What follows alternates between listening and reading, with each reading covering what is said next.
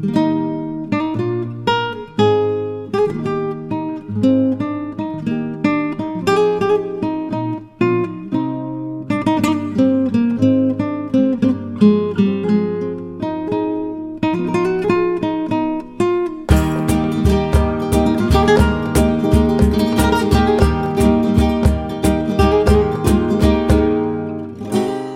さんこんにちは。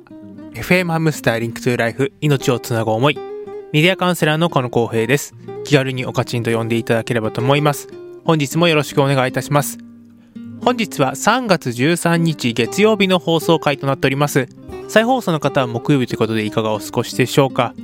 いよいよ卒業シーズンということで、先日3月10日金曜日、クラーク記念国際高等学校広島キャンパスの卒業式も行われたということでね、私はあの、ね、実際に会場には行けなかったので、あの、メッセージという形で、あの、お送りしたんですけども、いや、本当にね、2年間、約2年間ですね、はい、あの、いろいろとしていただいて、本当にありがとうございましたっていうことと、ね、これから頑張ってほしいというエールの期待も込めてですね、いろいろとメッセージを送らせていただきました。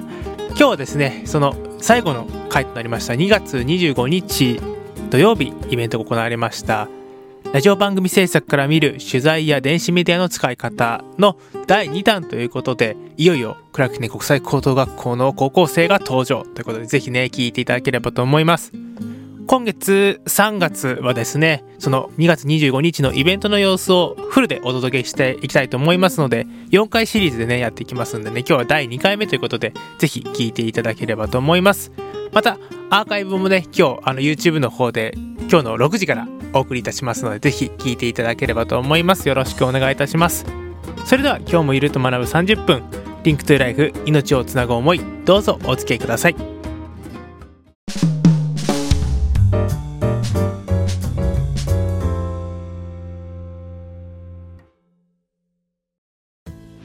なので、今、ギガスクールコースとか、今、自己調整学習でて、今、教えるではなくてですね、まあ、ちょっとこの形も、ちょっとまた、あの、教える形に近いんですけども、そういう形じゃなくて、これ、自分がこういうことを知りたいから、これについて勉強するってやったりとか、あとは、ギガスクールコース、まあ、このタブレットですよね。自分で調べて、自分が学びたいことについて、まあ、取り組んでいくっていう、そういうね、あの、教育の形が重要な時代になってきます。なので、禁止ではなくて、よりよく活用していくためにはどうしたらいいんだろうとか、あとはですね、まあ、情報モラル、昔は情報モラルって言ってたんです。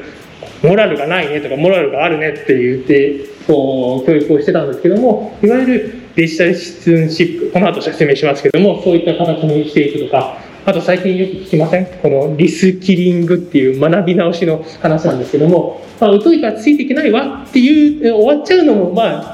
できるはできるんですけども、じゃなくて、一緒に考えていく機会を、今日、あの、高校生もいますので、あの、なんかわからないことがあったら、ぜひ、簡単に聞いていただければと思います。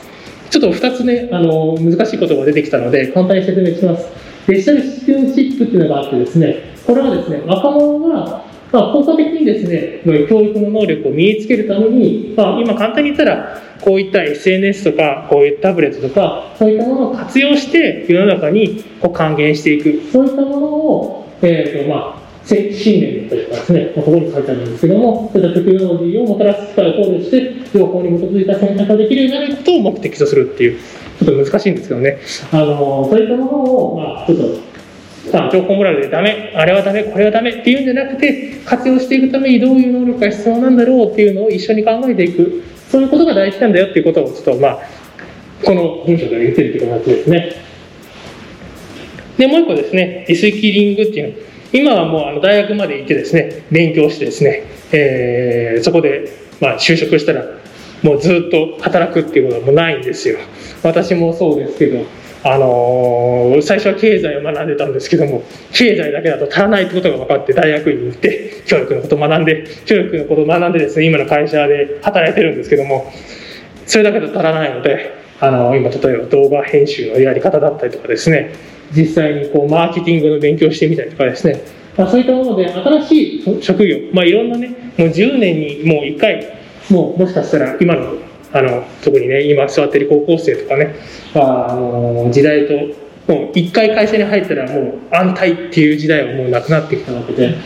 そうなるとじゃあ何が必要かというとこう学び続けるそういった、まあ、能力が必要なのかなと。でこれはあの若者に限らずですね私たちも僕も含めて皆さんもそうですけどもあの本当に時代の変化に、まあ、ちょっとこう今日今までは SNS 全くやってこなかったけど今日 LINE やってみようかしら。でまあもう LINE を、まあ、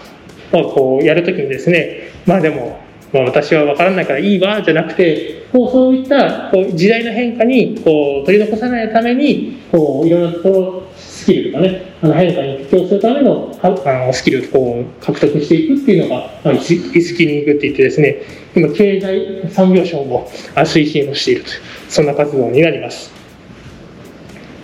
で、えっ、ー、と、高校生にじゃあ、まあ、簡単にこの番組、リンクトゥライフという番組を制作していくにあたって、このちょっとさっきの話だと難しかったので、じゃあ、何を身につけていこうかということで、SNS とかネットの普及によって重要性を増した、まあ、その前も大切だったんですけども、コミュニケーションスキルを、まあ、こう身につけていくし。今の僕もこう、僕の下ですね、の後輩とか高校生とかって、電話苦手なんですよ。電話して、もしもし僕なんかもう、どうも、喜んでみたいな この、今日のこの講座を石山さんに紹介していただいた時に、どうも喜んでみたいな感じだったんですけども、も電話することってちょっと苦手だったりとかするので、まあちょっと取材とか、こういう人と話をすることを通してですね、こう、人間関係の悩みとかも、まああるとは思うんですけども、このコミュニケーションスキルを身につけていこうっていうのを、ちょっとまあ目的にやってきました。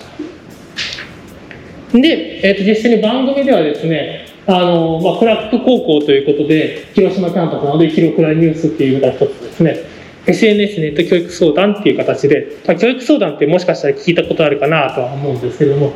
あ、実際にこういう時でどうすればいいの？とか、僕は結構授業で出前授業行ってですね、あの子供たちが、こう小学生が前にいてですね、後ろであの参観で保護者の方がいらっしゃってですね、こう質問とか受けるんですけども、それをじゃあ高校生と一緒に考えていくっていう番組のコーナーとして2つ軸にしてやってきました。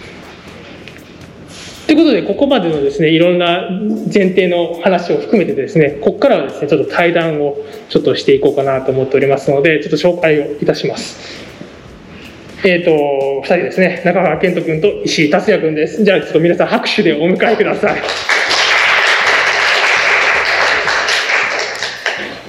じゃあ、簡単に、あの、自己紹介を一言ずつお願いします。えー、3年の中川健人と言います、えー、よろしくお願いします、えー、同じく3年生の石井達也です。本日はよろしくお願いします。ちょっとね、あの、実際に裏話をすると、90分間僕がね、だらだら喋ってもね、面白くないなって最初から思ってたので あの、なので、実際に高校生がもうね、SNS とか、まあ今日もこうでタブレットを使ってですね、活用して、もう授業とかでもやってるんです。なので、まあそういったところを含めてですね、まあ話を聞けたらなと思っておりますので、ちょっと3つぐらいテーマを設けてやっていくので、ちょっとまた、それ終わった後に最後、あの質問コーナーみたいな形にしようと思うので、もしなんか気気になることとかあったら教えてください。じゃあまず一つ目ですね、えー、もう2人実際にもう高校3年生なんです。もう卒業ということで。あの最後のあの皆さんの発表の場ということなんですけども、えーと、約2年間活動してみて楽しかったこと印象に残っていることということでちょっと話を聞いていけたらなと思うんですけども。じゃあ中川君、はい、じゃあまずこれからいきましょうか。これ何でしたっけ？これはですねえー、っと先ほど菅野さんからも簡単に説明があったと思うんですけど、えー、広島ドラゴンフライズの、えっと、会長の設営とあと撤去と試合運営のボランティアをクラーク生がしています。で、えっと、広島ドラゴンフライズとクラーク記念国際高等学校が業務提携を結んでいて、まあ、その提供からかあのよくボランティアに借り出されているんですけど、はい、あのドラゴンフライズの試合見てもらったらあの制服着たあの高校生っぽい人がいるんであのもし見に行くことがあったらあのいっぱいいると思うんであクラックの人だなって思っててくださいはい以上ですはい、ありがとうございます。えっ、ー、と、最初に言えばよかったんですけどもあの2人は顔映っても大丈夫？あ大丈夫あ大丈夫。大丈夫あの全然撮ってもらってもねあのこれ聞いてですねあの90分終わって「ああ終わったわ。今日いい話聞けたわ」って言って次の日にもう忘れてしまったらももったいないので ぜひあの写真とか撮ってですねあここんな話してたわねみたいな感じであの思い出として作っていただければと思います。どうですか？2人ともあの設営とかやってきたと思うんですけど石井君にちょっと聞きましょうか。どうですか？実際にどんな活動してきたんでしたっけ？そうですね。この写真ですね。一応この写真でやっている活動ですね。私がこの写真の時に担当したのが、えードラゴンフライズのファンクラブっていうのがありまして、そのファンクラブの会員の方だけが入れるラウンジっていうのがあるんです。そのラウンジに入るためのあの券っていうのがありまして、それの確認をするための一応、まあ、そのワンステップというところで自分が確認するっていう係を担当してる時の写真なんですけど、ずっと外で立って、あの、チケットを見て、あ、パンクラブですね、ってなと思って、やっていう活動をやっていた時の、はい、写真です。はい、ありがとうございます。まあ、実際にね、こう高校生もこうこの試合のね設営に関わることによって、普段ねこうカープとかもそうですけど見に行くことの方が多いじゃないですか。だからこんな裏の仕事があるんだとか。そういったものを含めて、それをまたラジオに戻ってきた時にですね、こういうことやったんだよとか、ああいうことやったんだよってことですね、あの話をしてもらってます。これ中川君はこれ実際に何をやったんだっけ？はい、えっと、これは、えっと、広島ドラゴンフライズの試合があった時に、まあ、なんかあのクラークマッチエっていうふうに称されていて、その試合会場の中で、えっとクラーク専用のブースがあった時の、まあ、様子です。はい、簡単に言ったら。はい、ありがとうございます。どうですか？実際にこう人が来たりとか、どんな人が来たとか覚えてますか？えーっと、まあ、あの、クラブの高校のブースなんで、まあ、ちっちゃい子供だったりとかが、まあ、大半なんですけど、あとは、アイスの友っていう、クラーク高校が作った、あの、アイスにかけるふりかけみたいなのがあるんですよ。その商品を欲しいさに人が寄ってきたりもしました。はい。はい、ありがとうございます。あの、今ちょうどですね、あの、新しい方もいらっしゃったので、簡単に説明すると、クラーク記念国際高等学校の方と一緒にラジオ番組をしてたので、まあ、ちょっとその対談をしているという形なんですけども、あ皆さんの資料のところにもですね、あの、クラーク記念国際高等学校のパンフレットも入っていると思いますので、ぜひ、あの、見ていただければと思います。どんな活動をしているかとか、まあ、実際にこの活動、まあ、設営するだけではなくてですね、ちょうどこの4月からですね、あの、ちょっと番宣みたいになっちゃうんですけども、クラーク記念国際高等学校が新しい、あの、まあ、いわゆるコースができまして、バスケットボール専攻、男子のバスケットボール専攻ができまして、まあ、ウィンターカップ行くためにですね、練習したりとか、まあ、練習もそうなんですけども、まあ、このドラゴンフライズと提携を結んだんです、今回。で、この提携を結んだ日のこのあの写真なんですけども、実際にこう提携することによって、まあ、バスケットボール選手になるって、一握りじゃないですか、スポーツ選手ってそうじゃないですか。だから、まあ、クラ高校としてもあの4月からになりますけども、実際にその、まあ、選手としてもそうだし、そのまあ、支える人間として、まあ、コーチもそうだし、その設営もそうだし、いろんなね、あの分野からこうこういったバスケットボールに関わっていく、そういった人人材をね、こう育てていくっていうので、クラブ高校やってますので、もし、あのお孫さんとかですね、あのお子さんとかでですね、ちょっとこう進路悩んでるよとか、バスケット、ね、最近スラムダンクとか、こうね、だいぶ、こうげ、ね、すごい賑わってますけども、もし気になるっていうのがありましたら、ぜひね、あの学校説明会とかありますので、見ていただければと思います。じゃあ次行ってみましょうか。ちょっと画像はないんですけども、これ、あれですね、収録の番組ですね、サイコロトークしたんですけども、じゃあ石井君、これちょっと簡単に、ちょっと企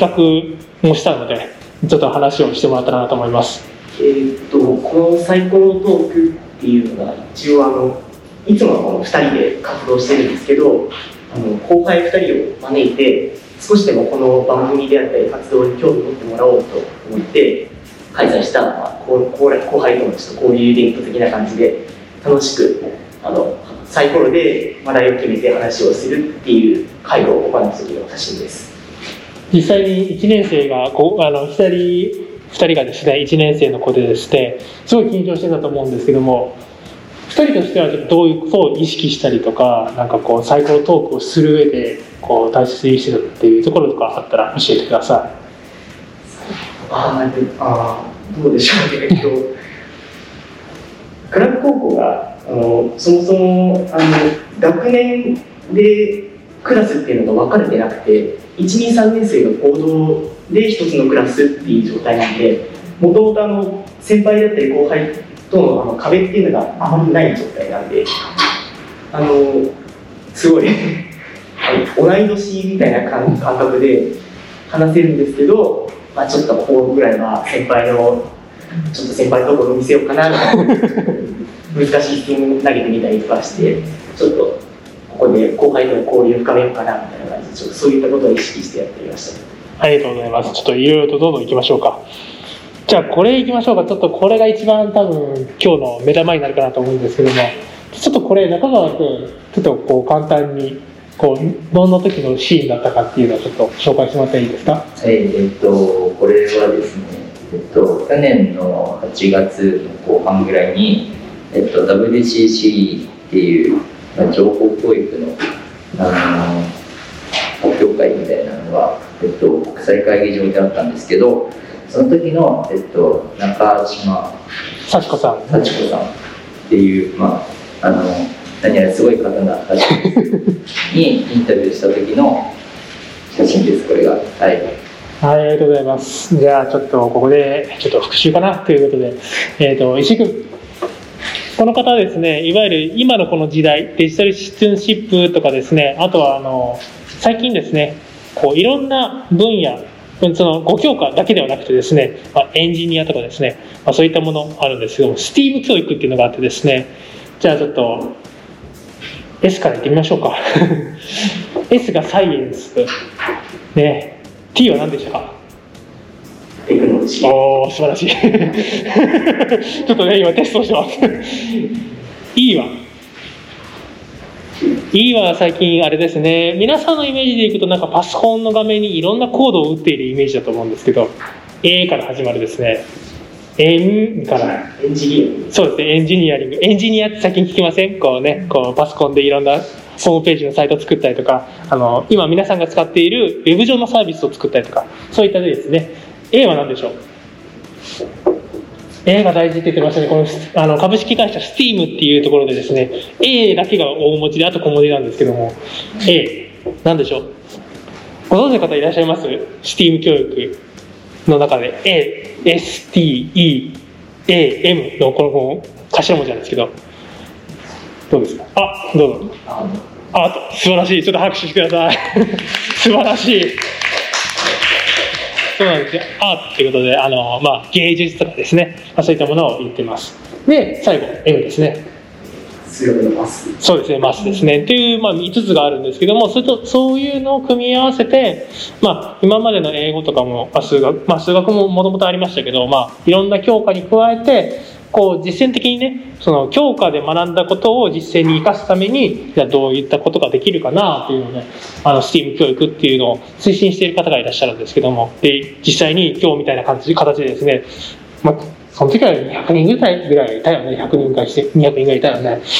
で、そのぐらいの人たちの前に基調講演した人に、その後インタビューしてるっていう、そんなですね。だから、二人の表情からして、すごい固まってるの分かると思うんですけど、そんなね、あの、取材をしてました。これ、3日目ですけども、これどこ行ったところでしたっけ？宮島にこれね、実際に海外の方は国際会議だったので、あの宮島にいてですね、宮島の、まあそういった、まあ、文化であったりとか、まあそういったものもですね、あのちょっと、こう、撮影をしながらですね、こう取材なんかをしていました。あとこれなんかもですね、ちょっといろいろ紹介していくんですけども、これもあの国際会議の、まあ、2日目ですね。で、あの、いわゆる食,、まあ、食事会ですよね。があったんですけども、その時に書道パフォーマンスを、あの、クラックン国際高等学校の先生がやられまして、まあ、その時に、まあ、実際にこう、こんな感じなんですよ。だから昔は、だから取材って聞くと、なんかいっぱいカメラを持ってですね、なんか先ほどなんか、そんなイメージがあると思うんですけど、今もう、で、石井君が持ってるものスマートフォンであったりとか、まあ、本当にあの気軽にできるようになったので、あの今僕としてはですね、まあ、あのコミュニティ FM っていうのがこういろんなこの災害とか、まあ、ちょうどあの1995年ですねあの阪神・淡路大震災の時からこうどんどん増えていったんですけども今ちょっとなくなりつつだったりとかこうあのどうしても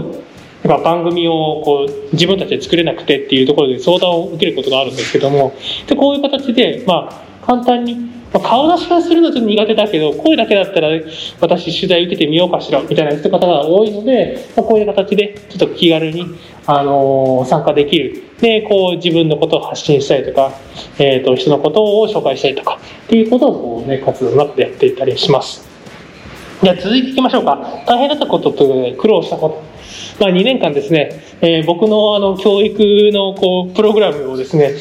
まあ、ある意味無理やりですね、2人はですね、こう、あいろんなね、無理難題を言ってきたわけですよ。あの、じゃあ、あの、さっきのね、写真で言ったらですね、あの、じゃあ気象公演した、あの、この偉い人にですね、取材していってこいって言ったりですね、この後写真で出てくると思うんですけども、まあ、有名な方に、ね、いろんなインタビューをしてきたと思うんですけども、ちょっと紹介していきましょうか。これ WCC のこの2022、先ほど紹介した、あれですね。えー、実際に、あの、フェニックスホール、わかりますかね？あの、平和公園の横にある、はい、あの、ところでやったんですけども、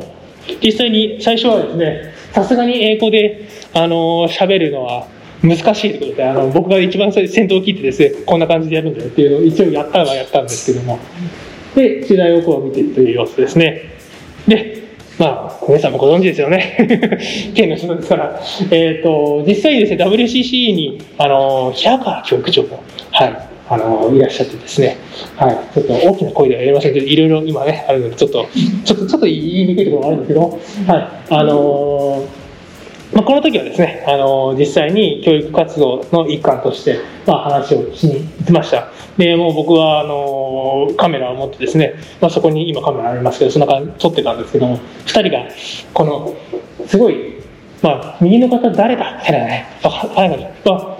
簡単に言うと、あの、切川教育長と同じぐらい偉い人と思っていただければと思います。その間に挟まれる高校生2人っていう、そういう感じですね。実際にインタビューしましたけども、石井君、どんなところが大変ですか？そう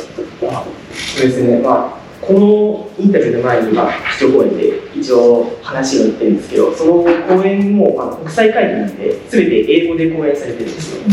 で、講演内容っていうのを、まず、その英語で言われたのをまず自分の中で翻訳してあこういうこと言ってるあでもインタビューの内容内容を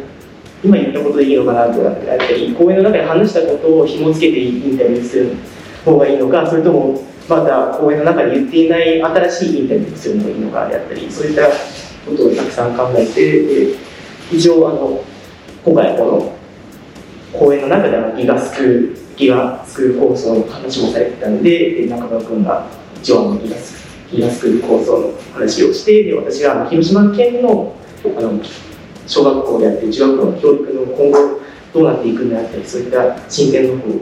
をお伺いしたって形ですごい質問を考えるのが 難しくて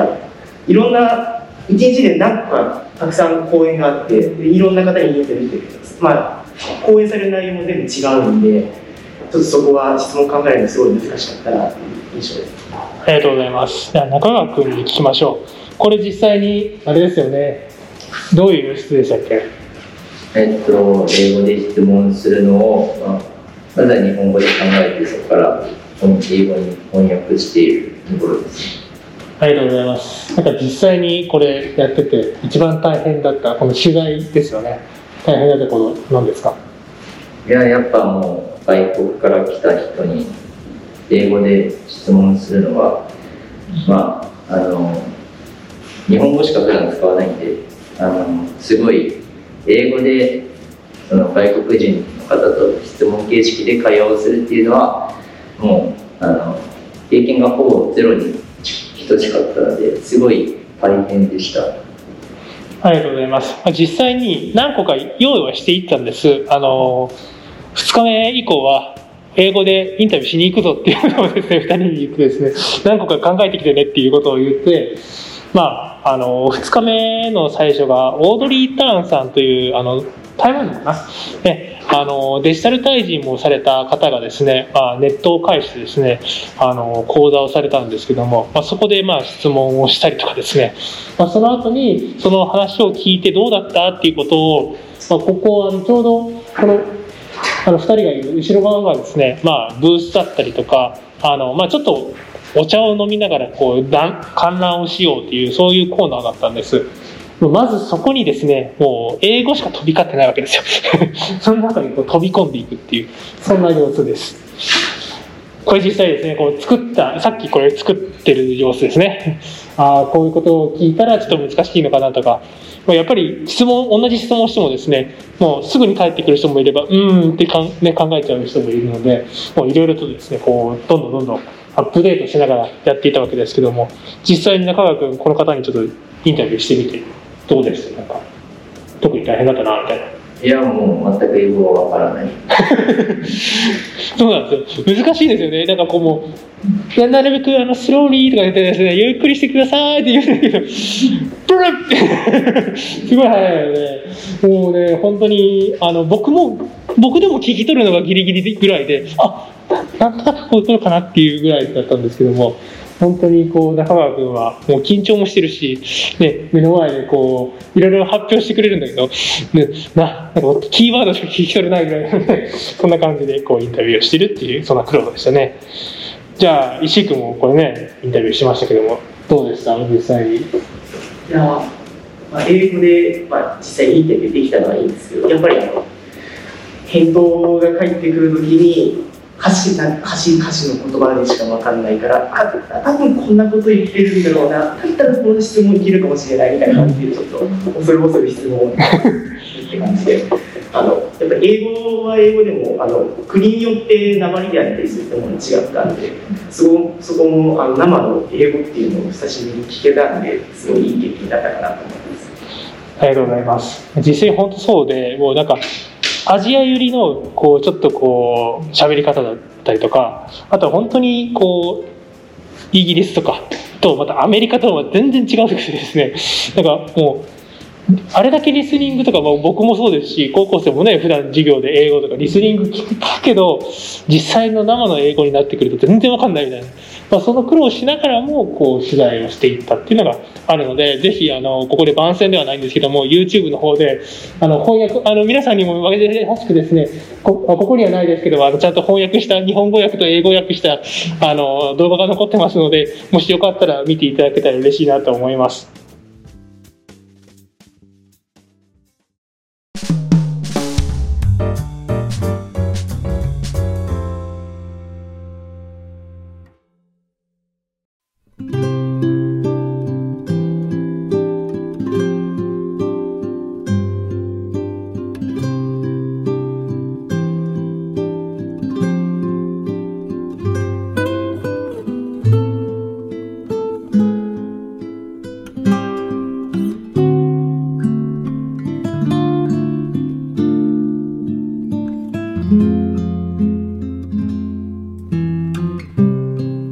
FM ハムスター Link to Life 命をつなぐ思いエンディングの時間です。最後までお聴きいただきありがとうございました。今週は2月25日に行われましたラジオ番組制作から見る取材や電子メディアの使い方の様子をお届けいたしました第2弾ということでね、クラーク国際高等学校の生徒さんも登場ということで、過去ね、2年間、約2年間のいろんな思い出をね、語って写真で当日は振り返っていきました。まあ、ちょっとね、トークの部分だけなので、ちょっとラジオで伝わりにくいところもあるかと思いますので、ぜひ、この後ですね、えー、今日の18時からですね、今回、2月25日のイベントの様子をフルでお届けいたしますので、ぜひね、こちらもチェックしていただければと思います。来週の Link to Life ではフルで流すんですけども、第3弾お届けしていきたいと思っておりますので、ぜひね、今月はクラーク記念国際高等学校の生徒さんの様子、ぜひね、最後まで聞いていただければと思います。よろしくお願いいたします。それではまた来週、FM ハムスター Link to Life、お相手はメディアカウンセラーの岡野浩平でした。ではまたね。